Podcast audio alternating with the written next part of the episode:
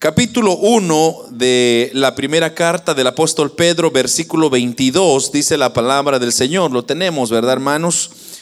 Dice, habiendo purificado vuestras almas por la obediencia a la verdad, mediante el Espíritu para el amor fraternal no fingido, amaos unos a otros entrañablemente de corazón puro una vez más lo voy a leer, dice, habiendo purificado vuestras almas por la obediencia a la verdad, mediante el Espíritu para el amor fraternal no fingido, amaos unos a otros entrañablemente de corazón puro.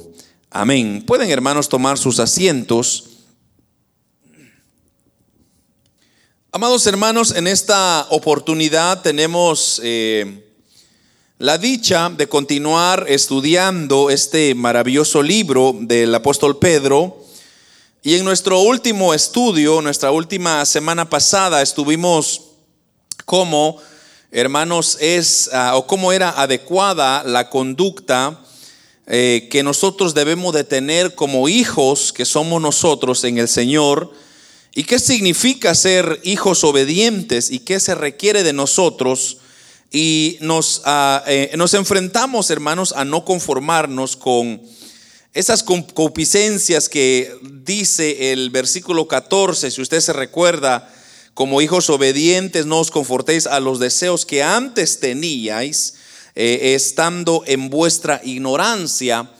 Y allí el apóstol Pedro nos mostró que antes de conocerle al Señor, nosotros teníamos una cierta conducta que obviamente no, hermanos, llegaba a los requisitos de obediencia eh, para con Dios, pero gracias a que el Señor, hermanos, nos rescató, nos cambió, nos transformó, entonces eh, ahora Él nos llama a ser hijos obedientes, es a conducirnos con ese temor y ese temblor, ¿verdad? De respeto al Señor. Ahora, como dije hace tres semanas atrás, de aquí en adelante, hermanos, el apóstol Pedro lo que nos está dando son responsabilidades que cada creyente tiene que ir proyectando en su vida. Y aquí tenemos otra responsabilidad más que tenemos nosotros como hijos obedientes en este versículo 22. Y en pocas palabras, amados hermanos, debemos de amarnos unos a otros fervientemente. Es lo que dice este versículo que acabamos de leer. Ahora, vamos a ir eh, en detalle, amados hermanos, viendo qué es el amor ferviente. Vamos a ir a ver cómo es posible que los cristianos pueden amar a otros con un cierto fervor. Pero antes de eso, debemos de mirar un poco más de cerca, eh, un poco esta pregunta que vamos a hacer, y es cómo o por qué es importante el amor ferviente, como lo dice este versículo. ¿Por qué es tan importante? Y en realidad, amados hermanos, yo pude ver acá tres, ah, tres opciones o tres formas o tres explicaciones más bien, eh, o demostraciones el por qué es importante el amor ferviente. Eh, primero, eh, el amor ferviente, hermanos, es una demostración de un discípulo. O sea, solo con el hecho de haber aceptado al Señor Jesucristo como nuestro Señor y nuestro Salvador, nosotros nos convertimos en discípulos de Cristo, que discípulos simplemente quiere decir seguidores. Entonces, todos los que somos discípulos del Señor, nosotros tenemos ciertas responsabilidades eh, que tenemos que cumplir, que tenemos que ir demostrando en nuestra actitud, en nuestro comportamiento, en nuestro carácter, cosa que ahora, por eso aquel eh, en aquel momento se nos, se nos puso el título de cristianos, recuerde usted en Hechos de los Apóstoles, donde se identificó por primera vez a los aquellos seguidores de Cristo que son cristianos porque representan a Cristo. Entonces, solamente ahí hay una importante razón por la cual tenemos que demostrar un amor ferviente porque eh, somos discípulos. Ahora, mientras que Judas había ido a traicionar a nuestro Señor Jesucristo, mire lo que le dice el Señor a sus discípulos y, lo, voy a, lo vamos a leer si quiere en Juan, Evangelio según San Juan capítulo 13, versículo 33. Eh, ahí el Señor, mire lo que le dice a sus discípulos eh, para que usted pues tenga esto como referencia. Capítulo 13 del Evangelio según San Juan, versículo 13, mire lo que dice, versículo 13 del capítulo 13, en letras rojas, vosotros me llamáis maestro y señor, y decís bien, porque lo soy. Pues si yo el Señor y el maestro he lavado vuestros pies, vosotros también debéis lavaros los pies los unos a los otros. Porque ejemplo os he dado para que como yo os lo he hecho, vosotros también lo hagáis. Ahora, note lo que está diciendo. De cierto, de cierto os digo, el siervo no es mayor que su Señor, ni el enviado es mayor que el que le envió.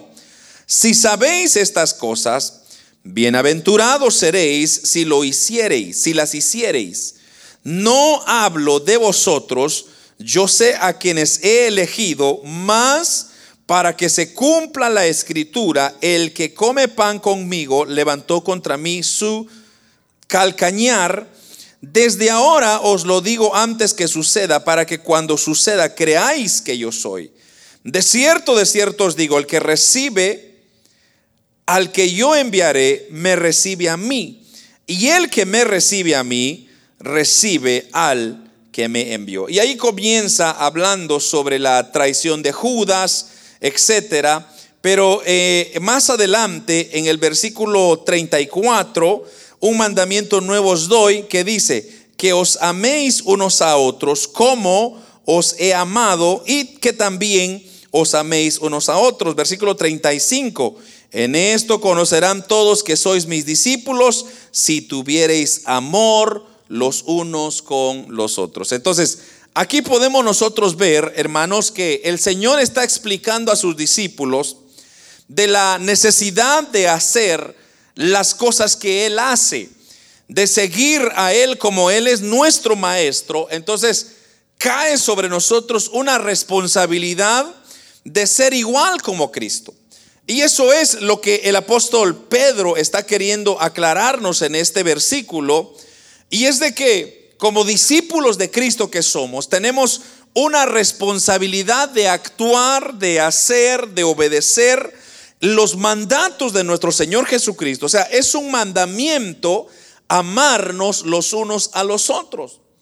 Así como Jesús nos amó, es un mandamiento. Y un mandamiento, recuérdese usted, no puede ser quebrado. Un mandamiento está diseñado para que los discípulos las, lo obedezcan. Entonces, la razón de tal mandamiento es para que convencer al mundo que somos verdaderamente sus discípulos. Es lo que dice en los versículos que acabo de leer del Evangelio según San Juan capítulo 13. Entonces, si nosotros queremos que verdaderamente la gente vea el amor de Jesucristo en nosotros, entonces nosotros tenemos que amar verdaderamente a nuestros hermanos. Donde no hay amor, como el amor de Cristo, entonces nuestras acciones, hermanos, van a traicionarnos con nuestras palabras. Y es que eso ocurre mucho. Muchas personas dicen que son seguidores de Cristo, dicen amar a Cristo, pero no aman a su hermano. Y si no hay amor hacia el al prójimo o al, al, hermano, entonces no podemos ser discípulos de Cristo. Podemos nosotros profesar y decir con nuestras palabras, yo sigo a Cristo, pero entonces si nosotros profesamos ser discípulos de Cristo, tenemos que hacer las cosas que Cristo hizo. Pero el no tener un amor ferviente, hermanos, como el que Cristo tuvo por nosotros, hará que el mundo dude de nuestro discipulado. Si nosotros no demostramos un amor ferviente de Cristo a nuestro prójimo, entonces es como que si Cristo no está con nosotros.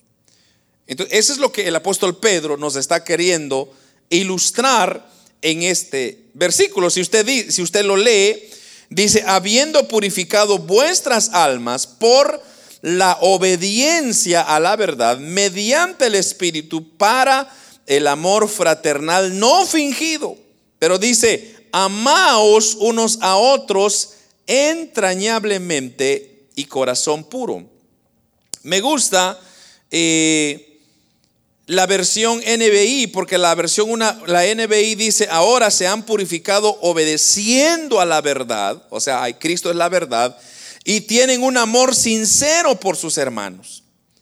Ámense de todo corazón los unos a los otros. Entonces, mire este versículo como que lo aclara un poquito más, porque nos está diciendo que ahora que se han purificado, obedeciendo a esa verdad, o sea, el momento que nosotros aceptamos a Jesucristo, aceptamos la verdad. Pero el aceptar esa verdad, entonces hay una responsabilidad. Y esa responsabilidad está en amarnos los unos a los otros. Entonces, eso es el primer, eh, la primera razón que yo encuentro, o la primera demostración de por qué es importante el amor ferviente. Veo otra y, lo, y es el hecho de que es una demostración de una vida espiritual. O sea, lo que quiero decir es que el amor a los hermanos es una indicación de que hemos nosotros pasado de muerte espiritual a la vida espiritual. Y así lo dice, de hecho, solo váyase unas hojitas para adelante y va a encontrar Primera de Juan, capítulo 3, eh, Primera de Juan, capítulo 3, mire lo que dice este versículo 14. Versículo 14 de Primera de Juan capítulo 3, nosotros sabemos que hemos pasado de muerte a vida en que amamos a los hermanos. Mire esto. El que no ama a su hermano permanece en muerte. Entonces, es una demostración de una vida espiritual el hecho de que si nosotros amamos, entonces estamos demostrando que ya hemos salido de una muerte espiritual y ahora pasamos a una vida espiritual. Y eso es importante, hermanos, que el amar a los hermanos es una indicación que todo, todos nosotros tenemos que practicar todos los días.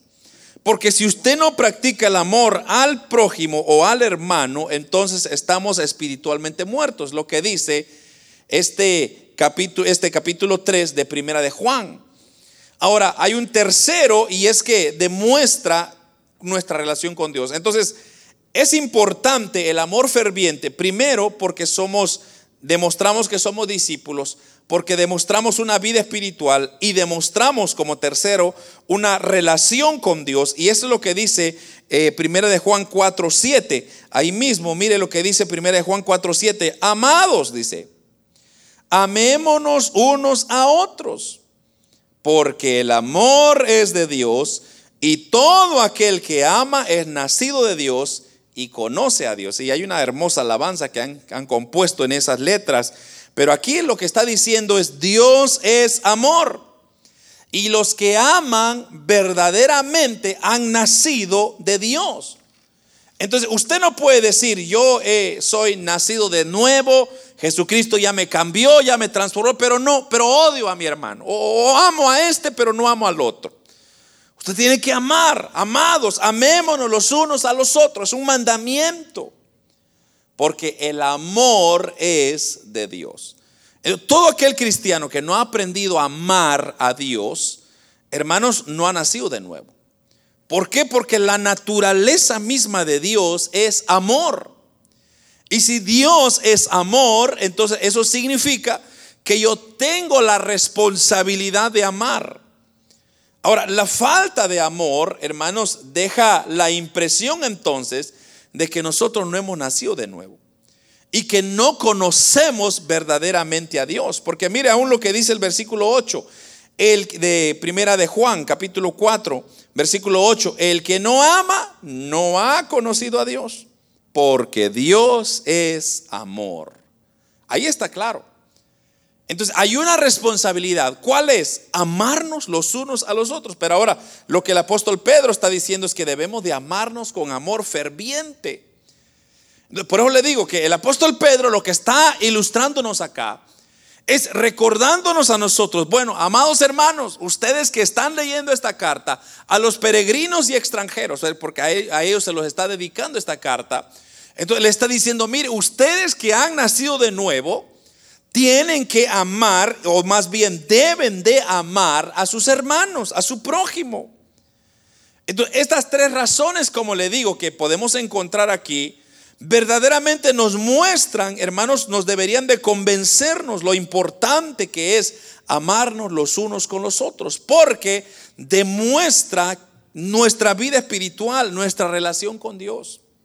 Entonces, yo no puedo concebir que en las iglesias existe el odio o exista aquello de, de, que a mí no me cae bien aquel hermano o aquella hermana no me cae bien. Entonces usted no ha nacido de nuevo.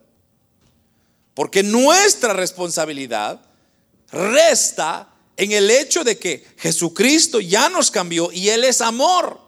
Y si Él es amor, entonces yo debo y tengo que optar y buscar la manera de amar a mis hermanos. Ahora usted podría decir, oh hermano, pero usted no sabe cuánto he intentado, cuánto he luchado, qué complicado los hermanos. Sí, así es. Solo imagínese usted ahora a Dios tratando y lidiando con tanta gente, más de 7 mil millones de habitantes en esta tierra, lidiando Dios con cada uno de ellos. Y usted quejándose porque una persona no le cae bien. Entonces, la pregunta es, ¿qué califica como un amor ferviente? Lo que de qué es lo que el apóstol Pedro nos está diciendo acá. ¿Qué tipo de amor demostrará nuestro discipulado, nuestra vida espiritual, nuestra relación con Dios. Entonces, esto me lleva a mi segundo punto y es que, ¿qué es el amor ferviente? ¿Verdad? Entonces, el primer punto que fue es, ¿por qué es importante el amor ferviente? Ya lo expliqué. Ahora, ¿qué es el amor ferviente? ¿Cómo lo definiríamos? Entonces, por supuesto que es ferviente. ¿A qué se, está hablando cuando habla de, un fervor. Entonces, de hecho, la misma palabra del Señor lo demuestra y, se lo voy a comprobar. De hecho, la Reina Valera lo pone un poco diferente, pero luego lo vamos a leer en la, en la NBI y usted se va a dar cuenta. Hechos 12.5, mire lo que dice Hechos 12.5. Esto nos recuerda cuando encarcelaron al apóstol eh, Juan, o Pedro, perdón, Pedro y Juan pero en este caso dice que la iglesia, si no me equivoco, estaba orando. Eh, a eso está haciendo referencia este versículo 5. Así que Pedro estaba custodiado en la cárcel, ajá, exactamente, pero la iglesia hacía sin cesar oración a Dios por él. Pero mire lo que dice la versión NBI. La NBI en este versículo 5, mire lo que dice, pero mientras mantenían a Pedro en la cárcel, la iglesia oraba y fervientemente a Dios por él. Entonces, mire qué diferencia lo que, lo que dice la, la, reina Valera, pero aquí creo que está un poco más claro. Mientras Pedro estaba en la cárcel, la iglesia oraba constante y fervientemente. Entonces, ¿qué está diciendo este versículo? Lo que se está diciendo es que ahí se está traduciendo constante o serio. Es una, era una cosa seria, porque recuérdese usted que el apóstol Pedro estaba encarcelado. Le acababan de matar a Jacobo, al hermano de, Juan, perdón, Jacobo, hermano de Juan. Lo habían matado recién, él fue el primer mártir del Nuevo Testamento y eso lo lee usted en el versículo 2. Dice, y mató a espada a Jacobo, hermano de Juan. Y ahora Pedro estaba en la cárcel. Entonces, ¿qué hace la iglesia o qué función tiene la iglesia? Entonces, la iglesia se reúne. En aquel entonces no habían templos, sino que se reunían en las casas. Y bueno, decían, hermanos, los que pertenecen a esta reunión familiar, vénganse, vamos a orar constantemente y vamos a tomarlo en serio, porque esto es serio.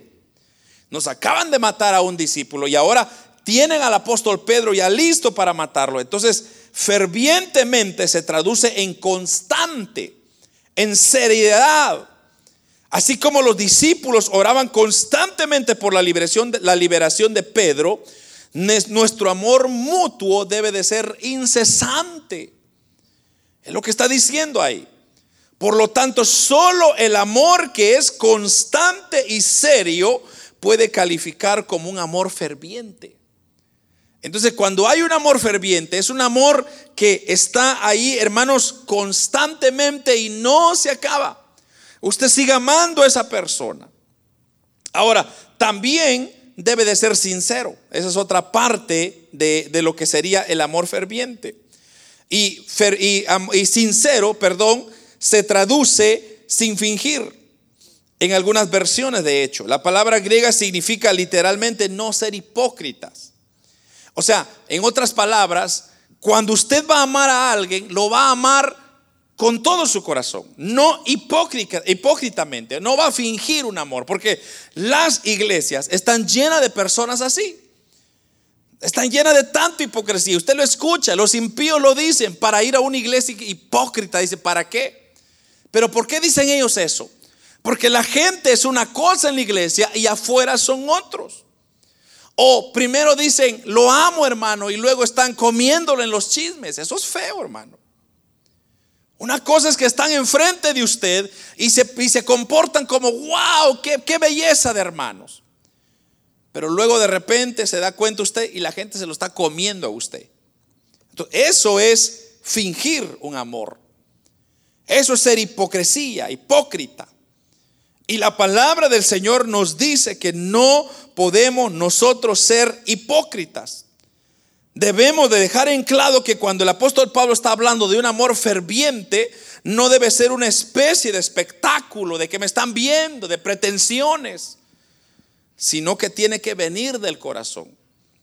El versículo 9 del capítulo 12 de Romanos dice, amen a los demás con sinceridad rechacen todo lo que sea malo y no se aparten de lo que sea bueno.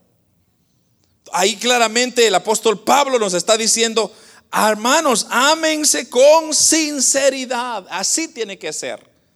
¿Por qué? Porque estamos dando un testimonio, amados hermanos, a un mundo que nos está observando. Entonces, como le digo, cuando la gente o los impíos dicen, no, para ir a una iglesia hipócrita, ¿para qué ir? Obviamente la persona está poniendo una excusa, obviamente, porque no toda la iglesia es hipócrita. Hay ciertas personas, pero esas ciertas personas son cizaña y la cizaña tiene que estar juntamente con el trigo. Entonces, no nos preocupemos nosotros por eso. Pero usted, si usted es nacido de nuevo, tiene una responsabilidad de demostrar un amor sincero, no fingido. Por último, también debe de ser un amor puro. Entonces, un amor ferviente, un amor sincero, un amor puro es el amor, hermanos, a los hermanos que se debe mantener siempre en el contexto de una pureza moral. O sea, en nuestro pensamiento, en nuestra mente, en nuestro corazón no debe de existir otra mala intención detrás de nuestra acción, sino meramente una eh, intención, una pureza, hermanos, que debe de amarnos los unos a los otros. Bajo ninguna circunstancia nuestro amor debe ser una, una, una tapadera para la inmoralidad, porque eso existe mucho. Hay muchas personas que, hermanos, se aprovechan muchas veces, abusan de la confianza de los hermanos. Por ejemplo, Efesios capítulo 5, versículo 2 al 3 dice lo siguiente, y lleven una vida de amor, así como Cristo nos amó y se entregó por nosotros como ofrenda y sacrificio fragante para Dios. Entre ustedes ni siquiera debe mencionarse la inmoralidad sexual, ni ninguna clase de impureza o avaricia, porque eso no es propio del pueblo santo de Dios. Eso es lo que está diciendo la NBI, si no me recuerdo. Sí, sí, la NBI es la, la versión que estoy leyendo. de Efesios 5, 2 y 3. Pero mire, ahí está claro. Lleven una vida de amor. ¿Por qué? Porque así como Cristo nos amó y se entregó por nosotros como ofrenda y sacrificio fragante para Dios. Pero el versículo 3 remacha y dice, entre ustedes ni siquiera debe mencionar, mencionarse la inmoralidad sexual. Ninguna clase de impureza o de avaricia, porque eso no es propio del pueblo santo de Dios. Ahora, ¿a qué se está refiriendo el apóstol Pablo acá, al carta a los Efesios? Lo que sucedía era que en la iglesia se levantaban personas y decían, hermano o hermana, como usted me ama y Cristo ya lo ha cambiado, présteme 100 dólares. Entonces la persona decía, claro, porque pues yo lo amo y yo sé que usted también es nacido de Dios, entonces le prestaba 100 dólares, pero luego la persona no le pagaba. Entonces, luego, ahora el hermano que prestó o la hermana que prestó está diciendo, bueno, ¿y cuándo me va a pagar este individuo? Y el otro se había hecho el loco, pero ¿qué es lo que había pasado? Se había aprovechado de la nobleza de las personas. Y eso existe mucho en las iglesias. Por la confianza que existe, muchos lo que quieren es aprovecharse y este versículo le dan el clavo. Porque si hay personas que mencionan o hacen las cosas con una doble intención, por ejemplo, por la avaricia, eh, o hay alguna impureza en su mente que quieren hacer, por ejemplo, en los tiempos, hace, en los tiempos 90, si no me equivoco, muchas de las iglesias lo que hacían era que las hermanas se sentaban en un lado y los hermanos en otro lado. Y eso era común porque lo que querían hacer era evitar que los hombres estuvieran como que desconcentrados por ver quizá a las hermanitas o cuando se daba la bienvenida, entonces venían ciertos hombres que tenían malas intenciones y querían abrazar a otra hermana que quizá tenían una impureza sexual en su mente. Entonces, para evitar eso, se, separaban. Entonces, la iglesia optó por decir, bueno, las mujeres en un lado, los hombres en un lado, cuando viene el saludo, la bienvenida, eh, los hombres con los hombres, las mujeres con los hombres. Entonces, ¿por qué? Por, por lo que está hablando el apóstol Pablo acá. Y por lo que está diciendo también el apóstol Pedro. Ahora, tenemos que amarnos, claro que sí, tiene que haber pureza en nuestro amor. Y eso es, eh, hermanos, lo importante es que el amor puro y sincero, ferviente, entonces es aquel que emula el amor de Cristo. Es decir, es un amor que es de sacrificio, sacrificial. Porque el amor de Cristo fue tan sincero que Él, amados hermanos, en ningún momento tuvo una mala intención. Ahora, como dije, ocurre mucho esto en las iglesias que a veces eh, entramos en problemas donde la gente dice, hermano, présteme, que la iglesia nos preste, por favor. Y las iglesias prestan, hermanos. Y después los individuos no quieren pagar. Después hay odio en el corazón porque comienzan luego a hablar y decir, mire, este fulano es tal, le prestó tanto y es un ladrón. Y comienzan los conflictos. Entonces, para evitar eso, no preste, mejor regale. Ese es el consejo que yo doy siempre. Hay hermanos que a mí me han preguntado muchas veces, me han dicho, hermano, hay un hermano que me está prestando miles. Le digo, no lo preste, hermano, no lo preste, porque va a ser un problema, va a perder la amistad de esa persona. Que eso es lo que hace el dinero. El dinero, la avaricia, causa separación, división. Entonces, mejor regálele usted unos cuantos dólares o, o mejor regálelo, pero no lo preste, porque el momento que usted hace un préstamo, usted se mete en problemas. ¿Y qué pasa? Rompe su relación con Dios por causa de algo que pudo evitarse. Entonces, la pregunta ahora viene y es, entonces hermano, ¿vamos a dejar que nuestros hermanos sufran? No. ¿Sabe por qué están así los hermanos en esa situación? Por desorganizados. Hay una desorganización en sus finanzas, no porque necesitan.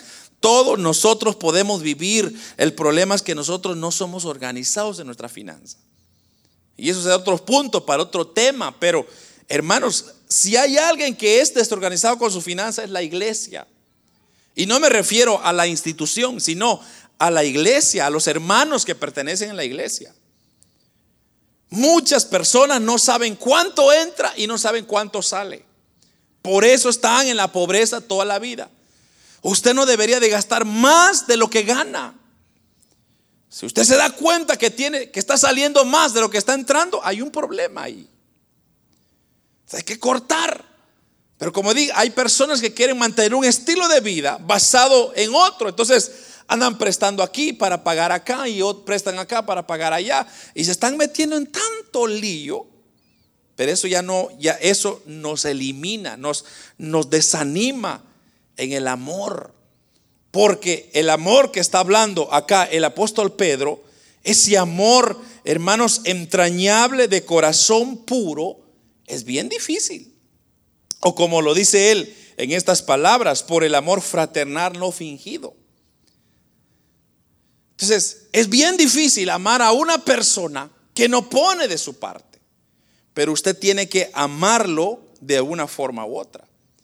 Ahora, el, el, consentir a esa persona y sus caprichos no significa que usted no lo ama. Es más, porque usted lo ama, debe de tomar sus precauciones.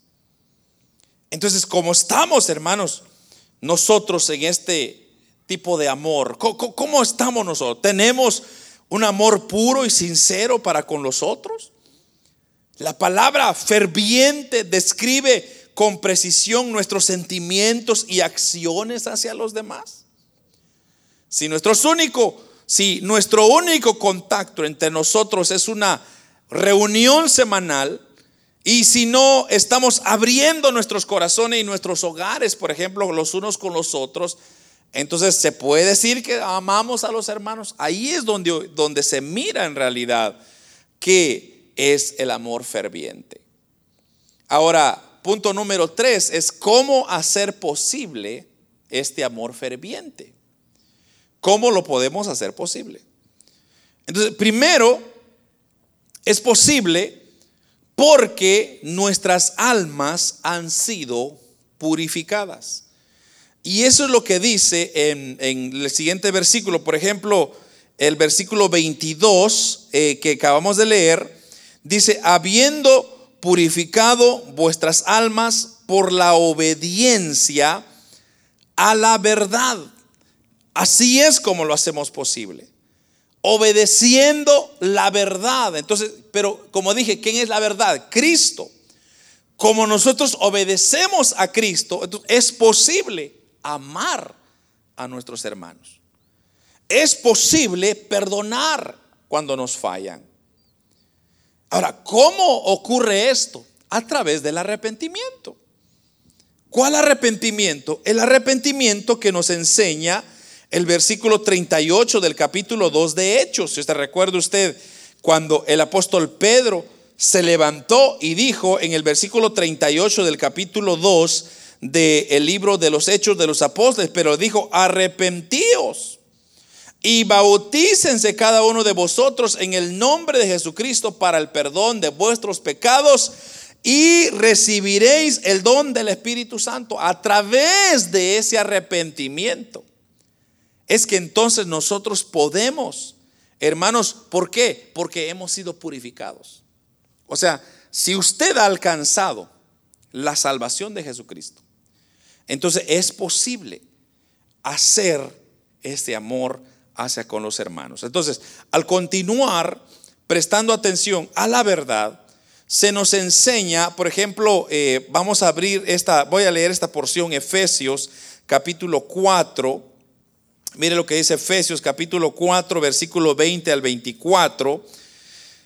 Efesios 4, 20 al 24, más vosotros no habéis aprendido así a Cristo, si en verdad le habéis oído y habéis sido por él enseñados, conforme a la verdad que está en Jesús, en cuanto a la pasada manera de vivir, despojaos del viejo hombre que está viciado conforme a los deseos engañosos, y renovaos en el espíritu de vuestra mente, y vestíos del nuevo hombre, creado según Dios, en justicia y santidad de la verdad. Entonces, nótese lo que hemos leído en este versículo. Aquí creo yo que está bastante claro. Ahora, recordemos nosotros que tenemos un pasado. ¿Y cuál es ese pasado? El pasado es que éramos hijos desobedientes, éramos desamorados, Éramos personas que odiábamos más que amar. Éramos personas que no queríamos obedecer. No había respeto. No había en lo absoluto nada bueno en nosotros. Pero cuando Cristo llega a nuestra vida y nos cambia y nos transforma, o como dice este versículo, hermanos, en cuanto a la pasada, está viciado conforme a los deseos engañosos y revestidos de ese nuevo hombre creado según Dios en la justicia y la santidad de la verdad. ahí está bien claro que cuando usted viene a Cristo, ahora ya somos revestidos de ahora de una santidad, de una verdad. ¿Y, ¿Y cuál es eso, hermanos? Ese es el amor de Cristo. Entonces, ¿cuál es mi responsabilidad? Es amar a mis hermanos fervientemente. Ay, hermano, pero ¿cómo cuesta? Sí, ¿cómo cuesta? A Cristo no le fue fácil tampoco. Imagínese usted, hermano, cómo amar a alguien que usted sabe que lo va a traicionar. ¿Usted cree que Cristo sabía que Judas lo iba, Escariote lo iba a traicionar, sí o no? Sí lo sabía. Pero ¿cómo? ¿Por qué lo amó? Por tres años y medio. Lo amó al igual que los otros. Y él no lo vio extraño, ¿va? Porque, bueno, como yo ya sé que este me va, me va a traicionar en, tres años y medio, entonces lo voy a apartar, ¿verdad? Lo voy a ver mal, lo voy a humillar, lo, voy a, distanciar, porque ese no merece mi amor. Imagínese un Cristo así. Usted no ve a un Cristo así.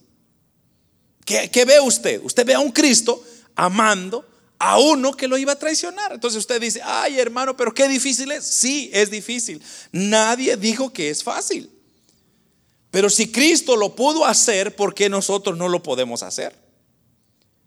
Entonces, por lo tanto, amados hermanos, debemos ser fervientes en nuestro amor para que ese amor se convierta en algo puro, en algo sincero, en algo maravilloso, o como lo dice el apóstol eh, Pedro acá, no fingido, un amor fraternal no fingido, sino amaos los unos a los otros fervientemente pero de corazón puro. Y un corazón puro es transparente, que no hay una doble intención.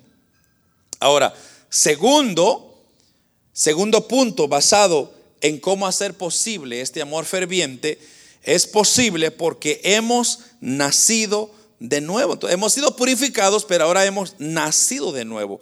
Y eso, hermanos, el nacer de nuevo por la palabra incorruptible de Dios. O sea, usted y yo cuando nacemos de nuevo, entonces ya no nacemos como éramos. Nacemos físicamente, estamos igual, pero en nuestro espíritu, nuestra alma, nuestro corazón es nuevo. Entonces, como ya somos nuevos, tenemos que adoptar eh, elementos nuevos, cosas nuevas. Por eso le digo que nosotros no podemos estar practicando el odio porque el odio era antes, pero ya cuando nacimos ya no debe de existir el odio. Ya no debe de existir la avaricia. Ya no debería existir la impureza sexual. Ya no debería existir la ofensa a nuestro Dios. No debería en ningún momento un creyente nacido de nuevo pensar en ofender y pecar a Dios. Entonces la pregunta es, ¿cómo es que aquellas personas que pasan tantos años sometidos a Dios y luego pecan? ¿Por qué pecan? O sea, ahí la, explicación es bien sencilla. Pecaron porque hubo un descuido. Porque Satanás, hermanos, les metió algún tipo de tentación y ellos comenzaron a abrir, abrir, abrir, abrir, hasta el punto que eso se dio a luz y llegaron al pecado. Pero no es su naturaleza. Usted y yo, cuando nacemos de nuevo, nacemos nuevo. O sea, el término nuevo es nuevo, no hay otra aplicación. No, no puede usted decir, yo ya nací en Cristo, pero voy a seguir siendo lo mismo. O sea, voy a seguir siendo el mismo borracho, el mismo drogadicto. No, usted no ha nacido de nuevo, usted sigue siendo la misma persona que fue antes. Pero cuando usted viene al conocimiento de Cristo, entonces todas, o el apóstol Pablo lo, lo, pone de esta manera, las cosas viejas pasaron y ahora todas son hechas nuevas. Entonces lo que él está diciendo es, el historial que yo tenía antes, las cosas que yo hacía antes, ya quedaron atrás. Por eso, hermano, inclusive en nuestra vestimenta. Usted ya no tiene que vestirse como se viste el mundo. En el sentido de que usted ahora, por ejemplo, el mundo se viste para provocar. El hombre se viste para impresionar. Usted no se viste para ese propósito. tiene que cuidarse. ¿Pero por qué? Porque usted ha nacido de nuevo. Entonces, mire lo que dice el versículo 23 eh, de este mismo apóstol Pedro, eh, primera Pedro 1, 23, dice, siendo renacidos, no de simiente corruptible, sino de incorruptible, por la palabra de Dios que vive y permanece para siempre. No sé si me ponen eso en la NBI, eh, ese versículo en la NBI. Mire, pues ustedes, dice, han nacido de nuevo. Va, ahí está. No de simiente perecedera, sino de simiente imperecedera, mediante la palabra que es Cristo, de Dios que vive y permanece. Pero ahí está, el término es, hemos nacido de nuevo. Cuando hemos nacido de nuevo, entonces en nosotros, hermanos, entra lo que sería el Espíritu de Cristo. O sea, todo lo que Cristo es, es lo que yo tengo que hacer. Ay, hermano, pero qué difícil. Sí, es bien difícil, pero esa es nuestra lucha. Eso es lo que tenemos que trabajar, hermanos. Eso es, nosotros tenemos que aplicar la palabra de Dios. Por eso, por eso le digo, hermano, en aquel día van a haber muchas sorpresas cuando nos presentemos delante de Dios. Porque muchas personas se preocupan en impresionar al mundo, en que mis amigos me vean bien, en que mis vecinos vean quién soy yo. Es que miren, todos tienen que saber quién soy yo. Pero, hermano, si usted ha nacido de nuevo, su intención debe de ser amar a sus hermanos, honrar a Dios. Y el honrar a Dios significa vivir una vida de santidad que más adelante vamos a estar hablando de eso. Entonces, aquí, amados hermanos, hay una gran responsabilidad. Por la palabra de Dios llegamos a saber cuál es el realmente ese amor verdadero. ¿Por qué? Porque la palabra de Dios nos demuestra, y, se lo puedo comprobar, primera de Juan 3.16, eh, primera de Juan 3.16, mire lo que dice, al 18. Primera de Juan 3, 16 al 18 dice, en esto hemos conocido el amor, en que Él puso su vida por nosotros. También nosotros debemos poner nuestra vida por los hermanos. Pero el que tiene bienes de este mundo, y ve a su hermano tener necesidad y cierra contra él su corazón, ¿cómo mora el amor de Dios en él? Hijitos míos, no amemos de palabra ni de lengua, sino de hechos y en verdad. Vaya, ahí creo que lo selló el, el apóstol Juan. No podemos nosotros decir una cosa, amamos a Dios y, aquí y allá y, y, con otro tipo de actitud, de carácter. No puede ser. ¿Por qué? Porque el amor de Jesús se muestra en que Él vino y nos amó antes que nosotros lo merecíamos, antes que nosotros habíamos nacido. Por eso dice, Él puso su vida por nosotros. Entonces ahora nosotros, ¿qué tenemos que hacer? Poner nuestra vida por nuestros hermanos.